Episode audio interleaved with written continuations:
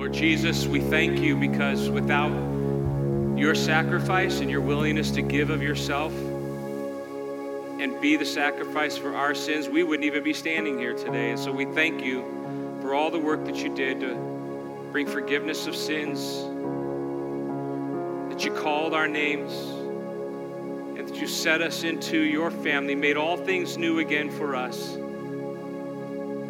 and give us the promise of hope in heaven forever with you. We're grateful people. We pray this in your powerful name. Amen. Amen. Go ahead and have a seat.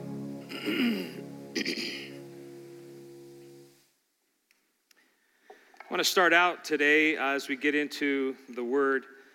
Hopefully, you've got your Bibles ready to go. Um, and just tell you a story about a young man who was brought up in the church most of his life. And the Lord began to work in him to speak to him and, and help reveal to him his need of salvation. And when he was 14 years old, the Holy Spirit visited him, helped him understand his need to confess his sin before the Lord and believe on the Lord Jesus Christ for salvation. At that point, he began to really realize that the Holy Spirit of God was in him. He began to felt the, feel the conviction of sin like never before. He began to change the way he was thinking about things. But he had a big plan, he had a big dream, and that dream was that he was going to um, be a custom cabinet maker with his dad and open up a custom cabinet shop in the mountains of Northern California. Well, when he was 16 years old, he was sitting in a service just like this, and a preacher was preaching, and the Holy Spirit began to really work on him to bring him to a point of surrender to say, I don't want you to go do what you're going to do. Instead, I have another plan for you. I want you to be in full time vocational service for me. And there was a wrestling that went on because there was a big dream in his head that he had this thing that he wanted to do. And yet God was calling him and seemed to be saying no to this over here and opening a door of opportunity over here. He was familiar with this opportunity, but not familiar with this opportunity. But at that moment, he said, I will surrender my life to you, Lord. I will give you everything I have. I'll follow you all the days of my life. You just lead, I will follow. And he went to Bible college to become a lead pastor in a church someday. Met his beautiful wife at college, and they got married. They graduated. He graduated with his degree in pastoral ministries, and then went to a prominent church to do an internship and it was a year long internship hoping to learn how to be the best pastor ever in American history. That was his goal.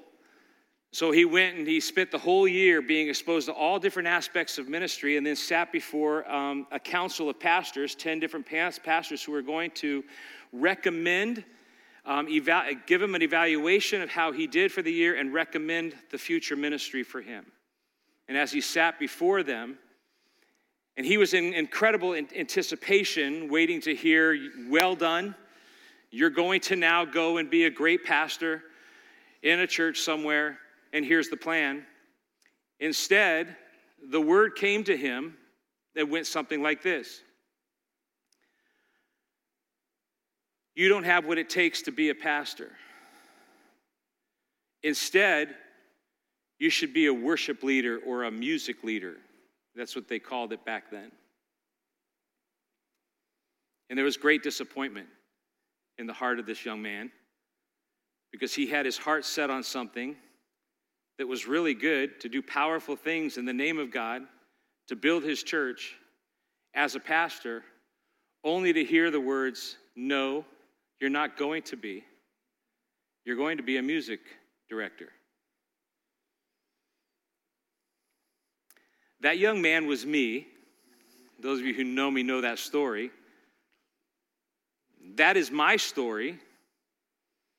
And I remember how defeated I felt. I remember how disappointed I was. I remember how actually a little upset I was because I had a dream of ministry that I thought God had called me to, and I'm being told, no, you're going to go another direction. But I took the lead from those men in my life, and I became a worship director for 26 years. And God decided to use me in a totally different way. But I had to wrestle with the fact that I had a plan and I had a dream, and God said no. Any of you been there before?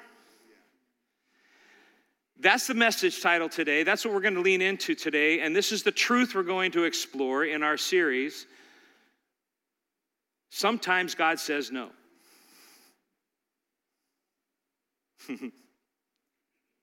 how do you respond and how do you react and what do you do when God says no?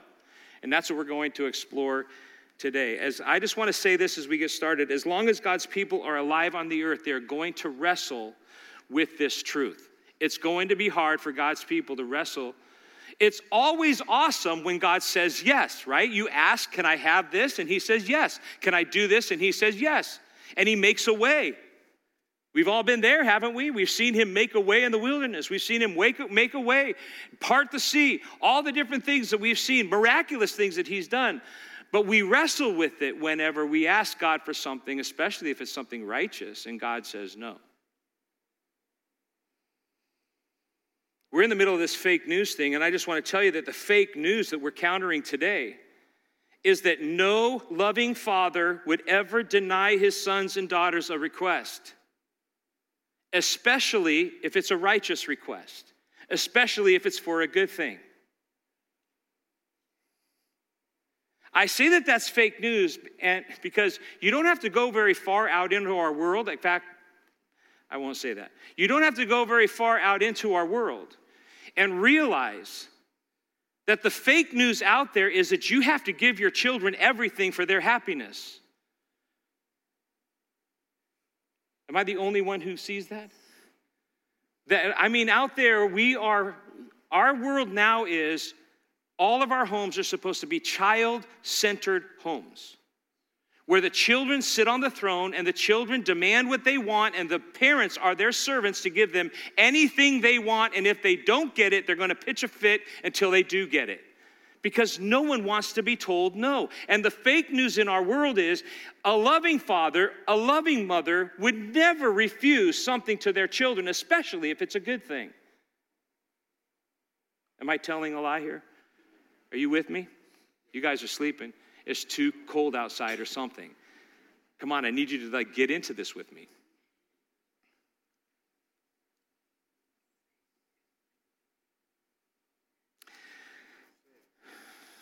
Do I even need to tell the story about the lady I saw in the store the other day? See, I don't even have to tell you the story. You know exactly what happened. She made the, she made the bad decision while she was shopping at Target to swing by the toy aisle. Three children, she's totally outnumbered. Dad wasn't there. And they go through that toy aisle and they spent some time. I was actually shopping for my grandson's birthday party, so I was in the toy aisle.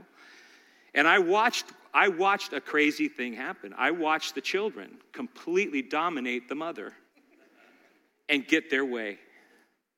Later on, at the, at the front of the store, she's trying to check out. Later on, they're at the, the Pop Tart display. And they're like not okay with not taking home boxes, and each kid wanted his own box of Pop Tarts.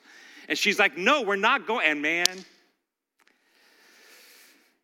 yeah, she needed to just give them whatever they want because that's what moms do, right? M- loving mothers give your children anything they want and everything they want if they ask for it. That's fake news, my friends. Let me go back to Adam and Eve, okay? Adam and Eve in a garden. We talked about them last week. God creates the world, this beautiful, perfect place, puts this perfect couple into the garden. And this is what God says He says, guys, check, look around you. Anything in the garden is yours. Anything you want. You can eat from any tree in the garden, but there's just one tree in the middle of the garden I don't want you to eat from. You can have anything else you want, and you can do anything else you want to do. You just can't have the fruit from the tree in the center of the garden, the tree of the knowledge of good and evil. If you eat that fruit, you will die. What was the lie that Satan brought to Adam and Eve? This is the lie God doesn't want you to be happy. God's telling you no on that tree because He knows the day you eat it, you're going to be like Him, and He's keeping a whole bunch of good things from you. That's why He's not a real loving Father. That was the bottom line discussion that was happening. And Adam and Eve, just like you and me, are like, yeah. God's saying no, He's not a loving God. God's keeping something from us. He's keeping us from being happy. What did God know? God know, knew just the opposite because God knew the truth. The truth is for us that sometimes the most loving thing a father can do for his children, uh, the most loving thing a mother can do for their children, is to say no. Even if the kid's asking for something good. So I want you to go with me to, to a story to illustrate this, and you could take your Bibles and turn to 2 Samuel chapter 7. That's where we're going to be this morning. It's a story about one of God's special servants, a man that God in Acts 13 22 describes as a man after my own heart. Anybody know who I'm talking about? David, exactly right. And what I'm going to call this message today is uh, David's path to disappointment in this whole thing about sometimes God says no. Now, to, to build up to the story that we're going to be working on in 2 Samuel, God has always had a people. We talked about that last week and last week we left God's people, the Israelites, running for their lives from Pharaoh's army. Remember? And then God miraculously opened the Red Sea. They crossed through, and then they witnessed God covering the entire Egyptian army with water of the Red Sea into a watery grave. What a great story of deliverance of God's people, Israel, on their way to what was the promised land that God had promised them that they would find. So Moses is their leader. He gets them to the edge of the promised land. This is years later now, okay, because I'm speeding up the whole story to get us to 2 Samuel uh, chapter 7. He gets to the edge of the promised land. God says, You won't be able to go through, but you're going to hand off the, the people to Joshua. Joshua's going to lead the people. Joshua, by the way, was a warrior. And God used Joshua to lead them into the land and take the land, possess the land that he had promised them. Over time, the God's people desired a king to rule over them, and so they chose King Saul to become their first king, who turned out to be a total failure. And then God, and it's very important to understand that God then chose the next king. And God chose King David uh, to be the next king, and David was a warrior. David was actually a man of war, and you may not see him in this way, especially if you spend a lot of time with his heart in the book of Psalms. But David is a warrior nonetheless. In fact, one of his first appearances in the biblical stage, we see him killing one of God's enemies. Um, any kids in here, where are the kids? Any kids in here want to tell me, do you know who it was that David killed, one of God's enemies? Anybody want to tell me? The first thing he did on the biblical stage. Come on, somebody tell me. Do you know? You don't know? Okay, we need to work on our Sunday school curriculum. Do you know who it is? Who is it? Who is it? Come on. Goliath, that's exactly right. One of the first things David does, David's a warrior. And one of the first things we see him doing is killing God's enemy, Goliath. And so I'm going to go back for you kids, you parents, and the adults, you could just like sit back and chill for a little bit. I'm going to, I'm going to go back to my music pastor days, and I'm going to sing a song about David and Goliath. You okay with that? All right, this is just for you kids. All right, here we go.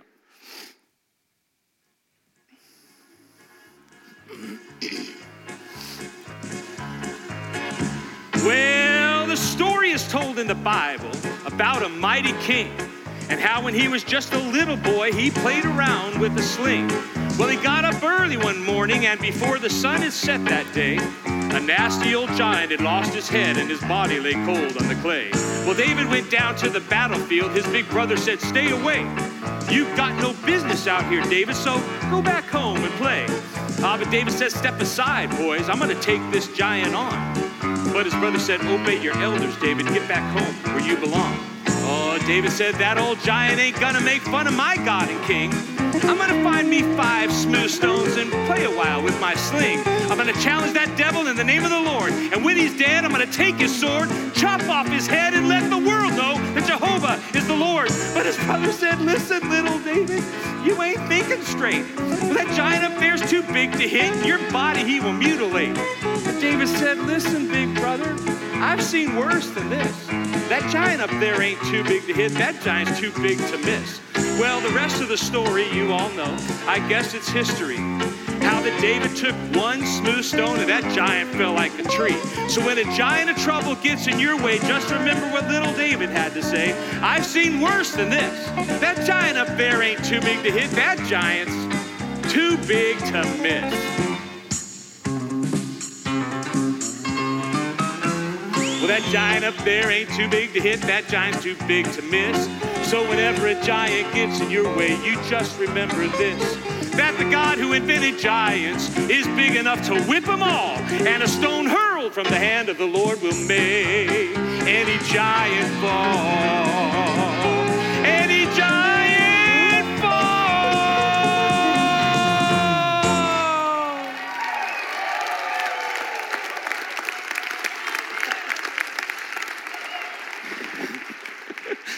Okay, it's been too long, and I'm like completely out of breath now.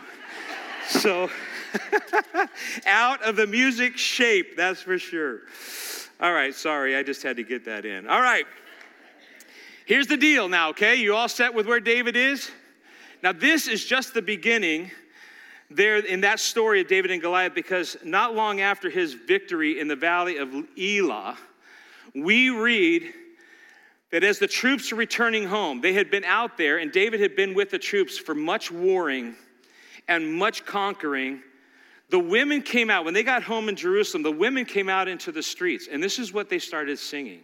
This was proof of how much of a warrior David was. Saul has slain his thousands, they said, but David has slain his ten thousands.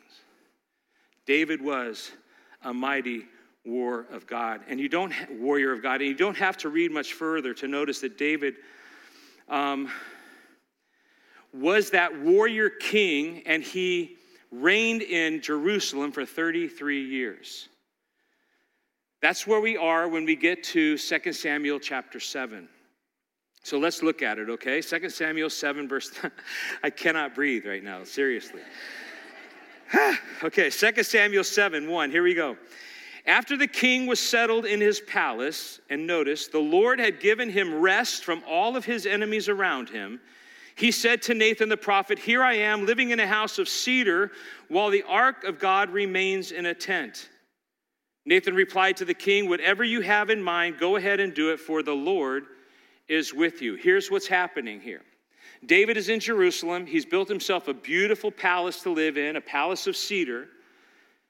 And he gets this idea in his head I'm not sure I'm okay with me living in this palace of cedar when God's living in a tent because at that time, the Ark of the Covenant, where God lived, was out in a tent. And so he goes to Nathan with this idea, and Nathan says, Whatever you have in your mind, go ahead and do it.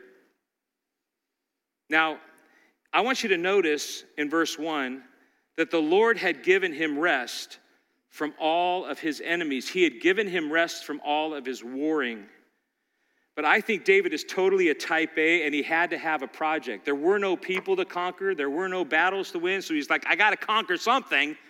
Any of you guys in the building know what we're talking about? You got to do something. I got to come up. So he comes up with this idea I'm going to build God a palace, I'm going to, build God a temple for us to worship him in. Now, let me just ask you is that a good desire?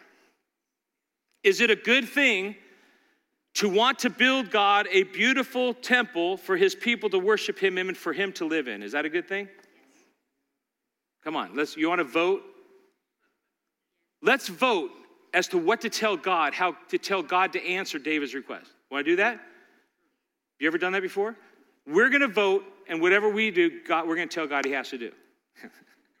That's a really bad idea, but here we have the great king of Israel, the great giant killer, the man after God's own heart, all in favor of God letting him build him a temple. Raise your hand. You guys, come on, play along. I know everybody at home's raising their hands. I know it. I know it. I think he would. I think God would say, That's an honorable thing, David. Way to go, man. Yes. Look at verse seven, or 4. The very next word is, But that night the word of the Lord came to Nathan, saying, Go and tell my servant David, this is what the Lord says.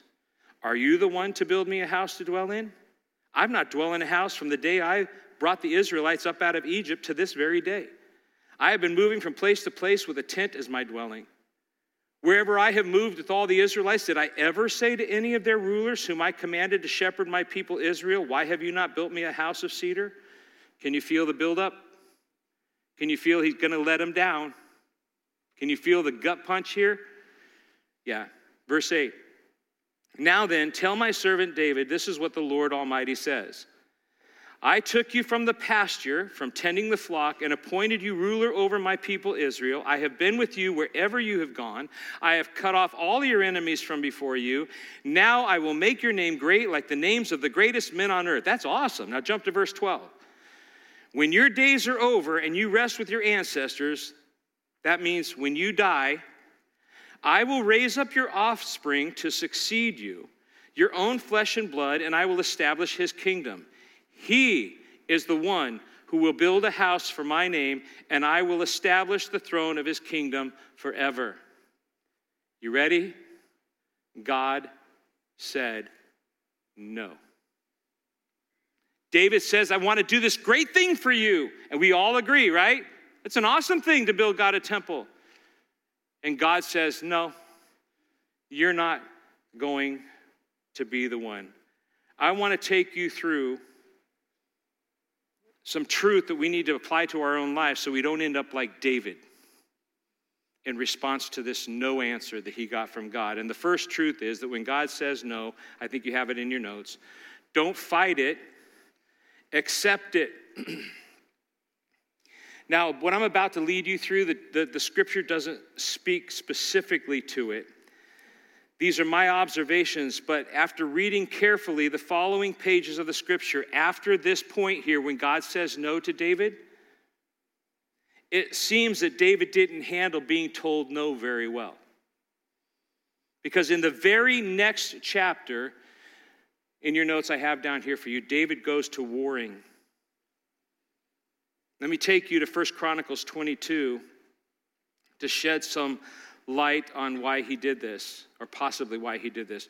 In 1 Chronicles 22 8, it expands what God told David. And David says to his son, The word of the Lord came to me and said, You have shed much blood and have fought many years.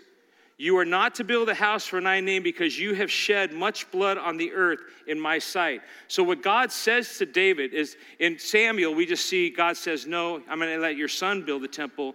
First Chronicles expands it for us to help us understand that God said, Here's the reason, David, you're a warrior and you have been out there and you've shed too much blood. I don't want a warrior king building me a temple, one with blood on his hands. I'm going to let your son do it in a time of peace, build me the temple. That was, God actually gave him a reason why he said no. Sometimes, whenever we're dealing with our things in life, we don't even know the answer why God says no. He just said no. But God told him why. And if we go back to 2 Samuel now, even though God gave him peace and rest from his warring, David goes out to war. Interesting. So God says to him, No, you can't build a temple because you're a man of war. And David goes, Okay, I'm going to war. I'm a man of war. Watch this. And he goes on a killing spree that God did not tell him to go do. God did not say, Go take care of this group and this group and this group. David just says, Okay, God. And he goes to warring. And in the next several chapters, we see him go up against the Philistines, the Moabites, the Syrians, the Edomites, and the Ammonites. And when David had himself drunk with bloodshed, he now goes and turns to whoring. And this is where it gets really bad. The story takes a massive bad turn. In chapter 11 of 2 Samuel, the scripture tells us that in the spring of the year, when most kings go to war, David sends his army out to ravage the Ammonites, but David stayed at home. And he begins to, I think, because he's wrestling with God telling him no about the good things, so he finally says, You know what? I'm just going to go do whatever I want then on the things I know are the bad things I'm supposed to be doing. And if you go and read the story, you'd see that David lusts after what he can't have. He then goes and takes it, and that lust turns to adultery that resulted in a pregnancy, which turned into a cover up scheme that led to murder, a dead child, loss of respect, incestuous sin among his own children, brother on brother murder and his, son, his own son Absalom's rebellion and attempt to take over the kingdom and kick his dad out of his kingdom. At which point, David has lost everything. And what's crazy, you guys, is if you read the story, you get to 2 Samuel 7, and everything's great, and everything's a buildup to 2 Samuel 7, and he says, Hey, I'm at peace now. I've taken care of everybody. I want to build God a temple. And God says no. And now all of David's high points of his life are in the past. From this point in 2 Samuel 7, all of David's victories are now in the rear view mirror, and everything begins to spiral downward. So I want to ask you a question. I want to ask the scriptures the question Is it a coincidence that the downward spiral started when God told David, No, you can't build a temple. He really wanted to do this for God, and God said no, and he doesn't seem to be able to get over the no. Let me just show you this, and it's on your notes. I want you to write it down. If you don't have notes, write it down. Get, get an offering envelope out and write it on that. Those are good for notes. When God says no, don't fight it, accept it, or bitterness will result in bad behavior, which will result in a breakdown and bankruptcy of your life at every level. Guys, just leave that on the screen for just a minute, okay? When God says no, don't fight it, accept it, because if you don't, bitterness will creep in, which will result in bad behavior, which will result in a breakdown and bankruptcy at every level. Let me just tell you something. When we get on the I have to do train, or I have to get this train, or I have to go here train, if we start getting onto that train, it never leads us to a place of peace and prosperity. It will always lead us to a place of bitterness and brokenness.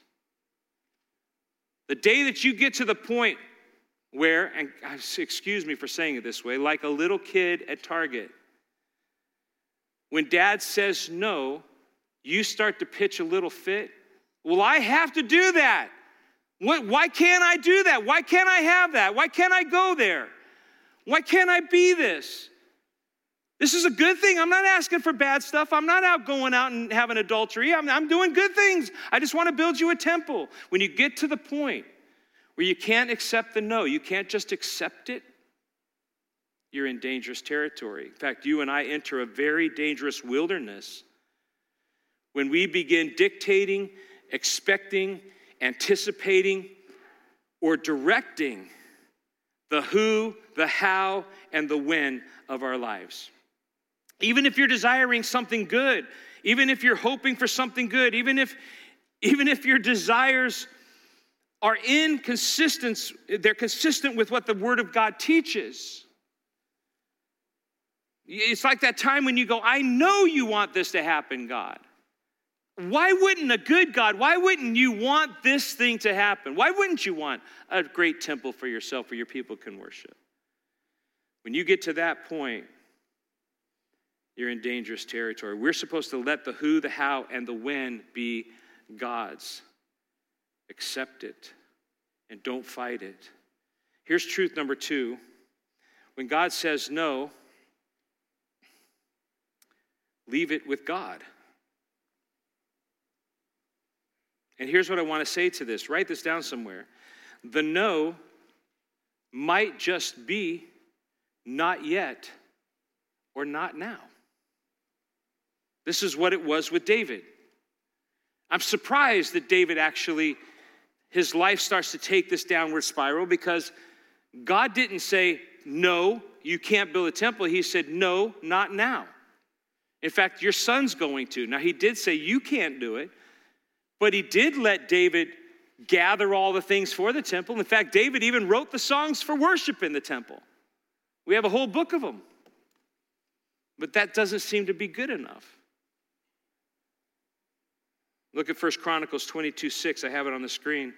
David called his son Solomon, charged him to build a house for the Lord, the God of Israel. And David said to Solomon, My son, I had it in my heart to build a house for the name of the Lord my God, but this word of the Lord came to me. You will have a son who will be a man of peace and rest, and I will give him rest from all his enemies on every side. His name will be Solomon, and I will grant Israel peace and quiet during his reign.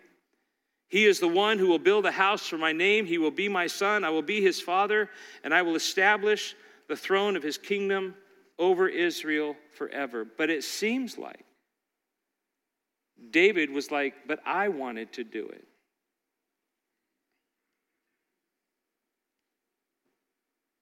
I'm afraid too many of us have these dreams, have these requests, have these things that we want. And it's kind of like, I wish I had this, or I, I thought I would have this, or I, I know I could get this done. And there's so many things, I can't even begin to describe them, but, but there's so many things represented here. How many of us get to this place where we're just wrestling with the fact that God's not allowing it to happen? on these very good things that we want to do? Are you willing to just leave it with God? How about the desire to want peace and harmony in my home? I just anybody want to no, don't raise your hand. I just I just want peace and harmony in my house. I just want everybody to get along. Is that a bad desire? Come on, is it a bad desire? It's a great desire. And so you have a ruckus home, or you have, you have rebellious children, or you have a husband or a, or a wife who's not going hard after God, and, and you're, the whole place is a mess. And you're going before God on a daily basis, and you're pouring your heart out saying, God, this is my desire. Please bring it to me. And it seems like nothing's happening, and God is saying, No, He's not making anything happen. How do you deal with that? I want my children to grow up to be healthy, responsible, contributing adults who are going to be change makers and true believers and Christ followers and kingdom builders. Is that a great, is that a great desire? We get into really dangerous territory if we begin to expect that, anticipate that, set ourselves up for, for failure and for heartache and bitterness and brokenness? Because your Bible tells you not everyone will come to Christ, not everyone will be a Christ follower. And what happens when that's your desire and you're going to God every day and praying for the salvation of your children and God's not making it happen? We know you're, you're, how do you deal with that? Can God save anybody? Oh, you guys are really weak. Yes. Can He visit the Holy Spirit upon anybody and open their eyes to salvation? Why aren't you making it happen, Lord?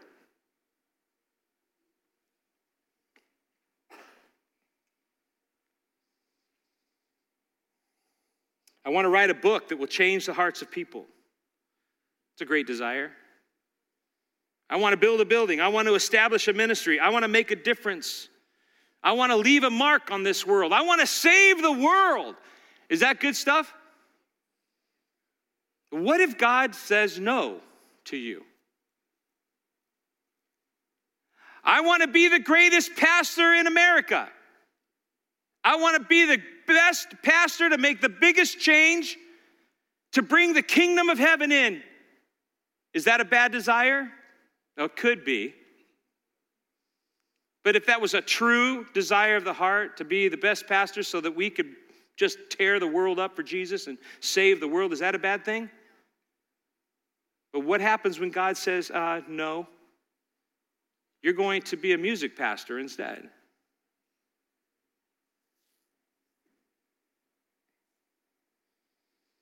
I just want to ask the question Are there some tasks or dreams in your life that are unfulfilled? Things that you really, really want to do, and it seems like God is saying no. I, the, the question is if that's true for you, how are you responding to that? Are you willing to leave it to God? Can I take you one more place? You have it in you? I'll go quick. Let me take you to Isaiah 49. Take your Bibles and go to Isaiah chapter 49. And I want to show you that Isaiah the prophet actually wrestled with this too. A man who had given himself completely to the Lord to do whatever the Lord wanted him to do. And in Isaiah 49 1, he says this The Lord called me before my birth. From within the womb, he called me by my name. God has made my words of judgment sharp as swords. He has hidden me in the shadow of his hand. I'm like a sharp arrow in his quiver. He said to me, You are my servant, a prince of power with God, and you shall bring me glory. And I replied, But my work for them seems all in vain. I've spent my strength, I've given it all for them without response. And that's the typical thing that the prophets dealt with. I gave it everything I had. I told them what you needed me to tell. I've been obedient, but they will not respond, these stubborn people of yours. But look at how he responds at the end. Look at how he turns it at the end. Yet I leave it all with God for my reward. You've called me, you've equipped me, you've supported me, you've used me, you've given me power to bring your glory, but nobody's responding. Why aren't you using me the way that you promised you would? No one's listening to me. Get this now, because this is the sweet spot for believers. Yet, I leave it all with you for my reward. I don't see it. I don't understand why you said no, yet I leave it all with you. I don't understand why these dreams aren't being realized, yet I leave it all with you. I don't understand why I can't go do this thing that I think is a really good thing, yet I leave it all with you. Is that how you respond to the Lord when He says no? That's the place we need to get to. This is the place we all want to be because we don't know what God's up to, my friends. But look at verse 6 of Isaiah 49 because I want you to see how the Lord responds. And now, says the Lord, you shall do more than restore Israel to me. I will make you a light to the nations of the world to bring my salvation to them too. Isaiah thought he was just bringing salvation to God's people, but God says, wait a minute. You don't understand. I'm doing something bigger. You can't see it, but I'm going to use you to accomplish much more for me, much more for my name and my glory than what you have desired in your heart to do. You've desired to be a change maker for me in Israel, but what you don't understand is you're not having the, the impact you think you were having and you wanted because I'm getting ready to use you over here to do a greater thing that you haven't even begun to dream about. And my friends, don't we know that God has, has things imaginable for us, things that we can't even imagine or ask for, that He has planned for us to do? So, are you okay if God says no here, knowing that God is in control? Can you trust Him for the fact that maybe the no means not now? Or maybe the no means, I've got something incredible over here for you to do. you trust the fact that God has a plan for your life? I guess is where we're at. Now, I set you up, okay? Because the crazy thing is that this passage tricks us. It sounds like Isaiah is speaking of himself because he's speaking in the first person. But he's actually bringing a prophetic word that is speaking of Jesus, the Messiah, the servant of the Lord, who is saying to his father, My work for them seems all in vain. I have spent my strength for, for them without response. This is Jesus actually saying this to his father. I've come to your people. I've done everything I'm supposed to have, and they rejected me. They're not responding, they're not listening to me. This is what Jesus says to his father, though, yet I leave it all with God for my reward. How special is that that even Jesus understands how to trust his father when his father doesn't work it out the way he thought it was going to work out. Jesus once again is saying, Not my will, but yours be done. I leave it all with you, God. I'm wrestling with this right now because I want to build this church. Do you want to build this church? It seems like it's getting harder and harder. You know, we all want to continue to worship freely, don't we? Is that a good thing? Yeah, I vote for that. We all want to continue to be in a place where it's free, we can freely share the gospel of Jesus Christ, right? I want to raise my children. I want to see my grandchildren be raised as children of light and children of truth without any governmental interference. I don't want them screwing up their minds. I don't want them persecuting my children or my grandchildren or ridiculing my children or my grandchildren, right? Are you with me on that? I mean, are we willing to do whatever we can to keep these freedoms? I am. I don't know if you know who Eric Miller is. Eric Miller is uh, head of uh, Advance America. He's working for religious rights and religious freedom in our state house down in Indianapolis, has been for years. We've had a relationship with him for 35 years. He's working hard. He calls me up this week and he goes, Man, Phil, because the, legis- the legislators are in session right now and they're trying to talk to the governor about all the crazy stuff that's going on. And he said, Phil, we've got to pass a bill. And he, he called me, he said, and Doug Miller is one of our representatives. And he goes, Doug Miller is willing to co author a bill with me. We've got to get it before the governor to limit his power so that he cannot come into the church or the health department of all the counties cannot come into the church and shut the church down and shut our Christian schools down. They're trying to do that more and more. And I said, Man, I'll be praying. He goes, No, I want you to do more and pray about it. I want you to come down to Indianapolis. I want you to speak. And I go, Okay, time out.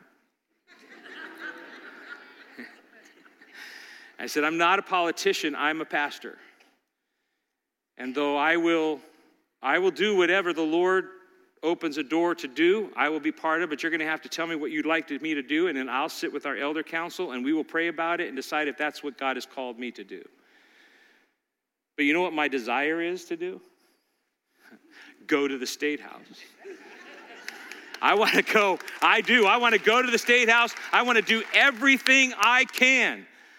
I want to run for some kind of office. I mean, there's just something inside of me that wants to do something, right? I want to make something happen. And it's all righteous stuff that we want, right? Right? But I said to Eric, as we were talking about this, I said, Eric, these are all really good things because he's like passionate. If you know Eric Miller, he's just like passionate about all this stuff.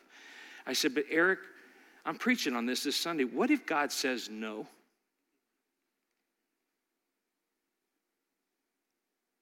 What if God says, uh, no? I'm not going to con- let you continue to have the religious freedoms you have had and have enjoyed all this time in America. What if God says, We're dying for this? We want, God, please Please let us continue to have our, our freedoms. But God says, No, I'm doing a new thing with America. Do you not see it, Phil?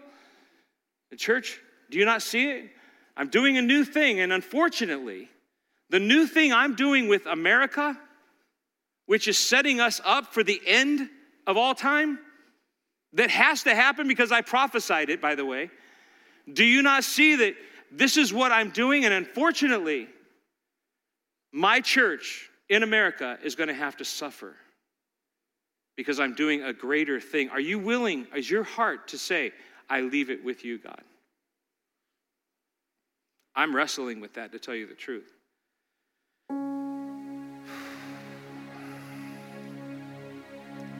And I'm going to get sensitive with you here and, and maybe hit some sensitive points, and I, I don't do it to hurt you.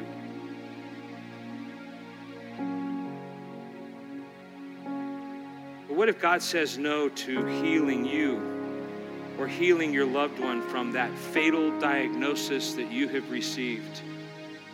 And you have prayed and gone before the Lord, and maybe you've even asked the elders to come and pray for supernatural healing power to come into your loved one's body or into your body and heal and bring healing, supernatural healing. And you're like, I know you can do it, God. You're the great physician. All you have to do is touch. No, you don't even have to touch. All you'd have to do is speak no, you don't even have to speak a word. All you have to do is think it to be, and you can just make it happen. Why wouldn't you want to heal my loved one? Have you been there? Are you there? Right, I've been there.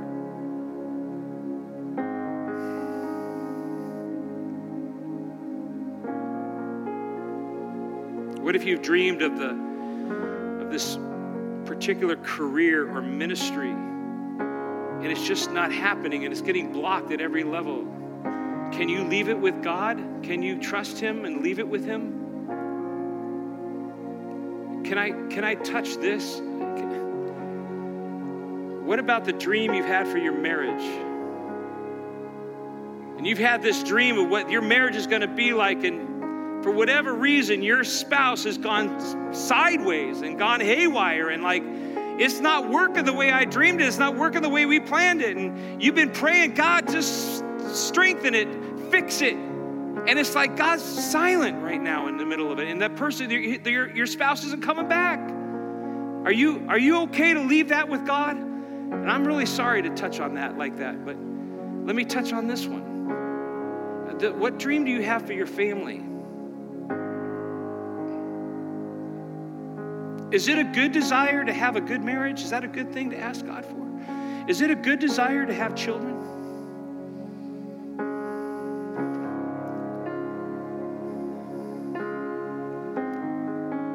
Some of you, God's saying no to having children.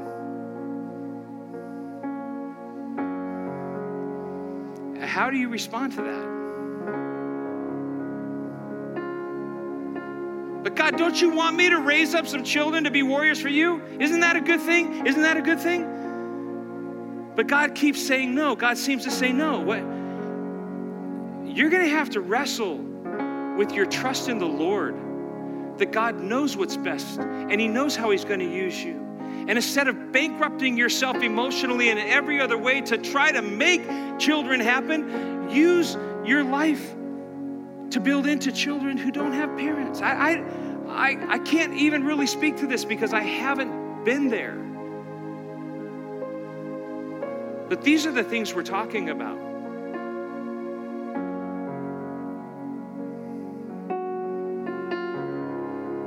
So when you get to that spot and God says no, are you like David and everything go sideways and downhill because of your bitterness and your bad behavior and things begin to be bankrupt in your life and broken in your life? Is that how we respond to God saying no? Or will you put on the mind of Christ and, like Jesus said, leave it all with God and trust Him?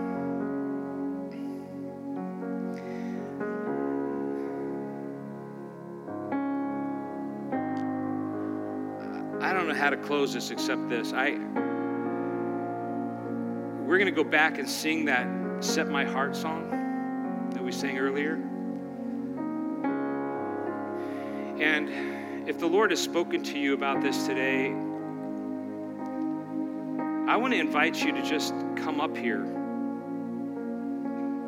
And we're not going to have a confession session about it, but if you if you want to get to the place you're really wrestling with the no right now and you want to just give that to the Lord, I don't know what it is. And you're wrestling with it and maybe you've you're still there are some people that are still holding on to bitterness today that something happened 20 years ago because God said no 20 years ago. Wouldn't it be awesome just let that go today?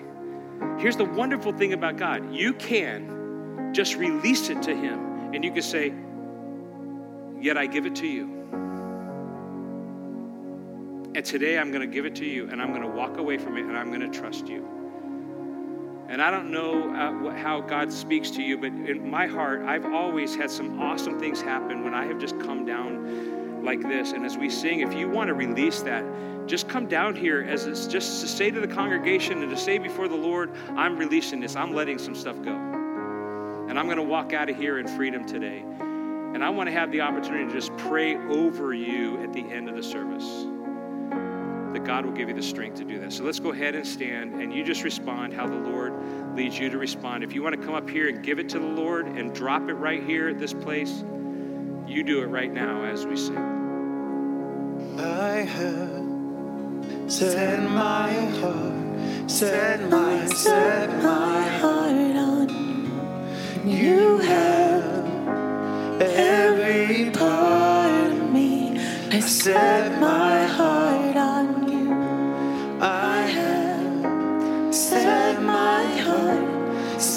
my, set my heart on you.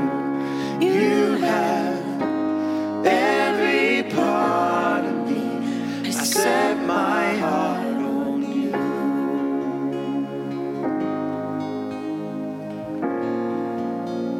Let me just pray over all of us right now. Lord, I pray that you'll purify our hearts.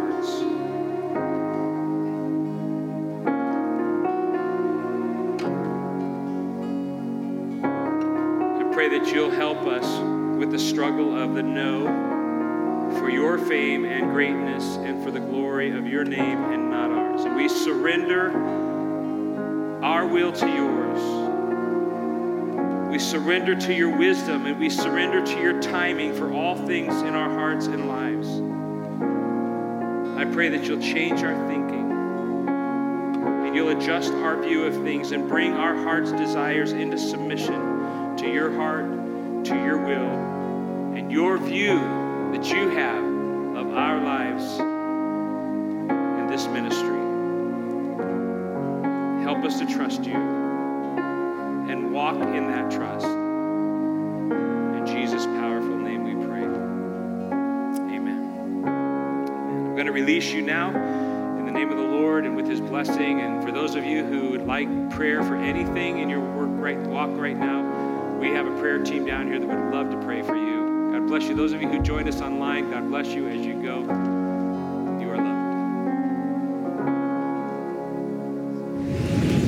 loved. Thank you for joining our worship service online today.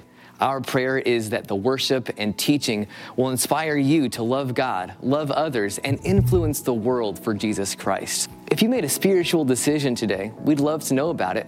You can click on the link for our online connection card. If you haven't yet, you can download our church app and you can see more opportunities and messages and even share this message with a friend.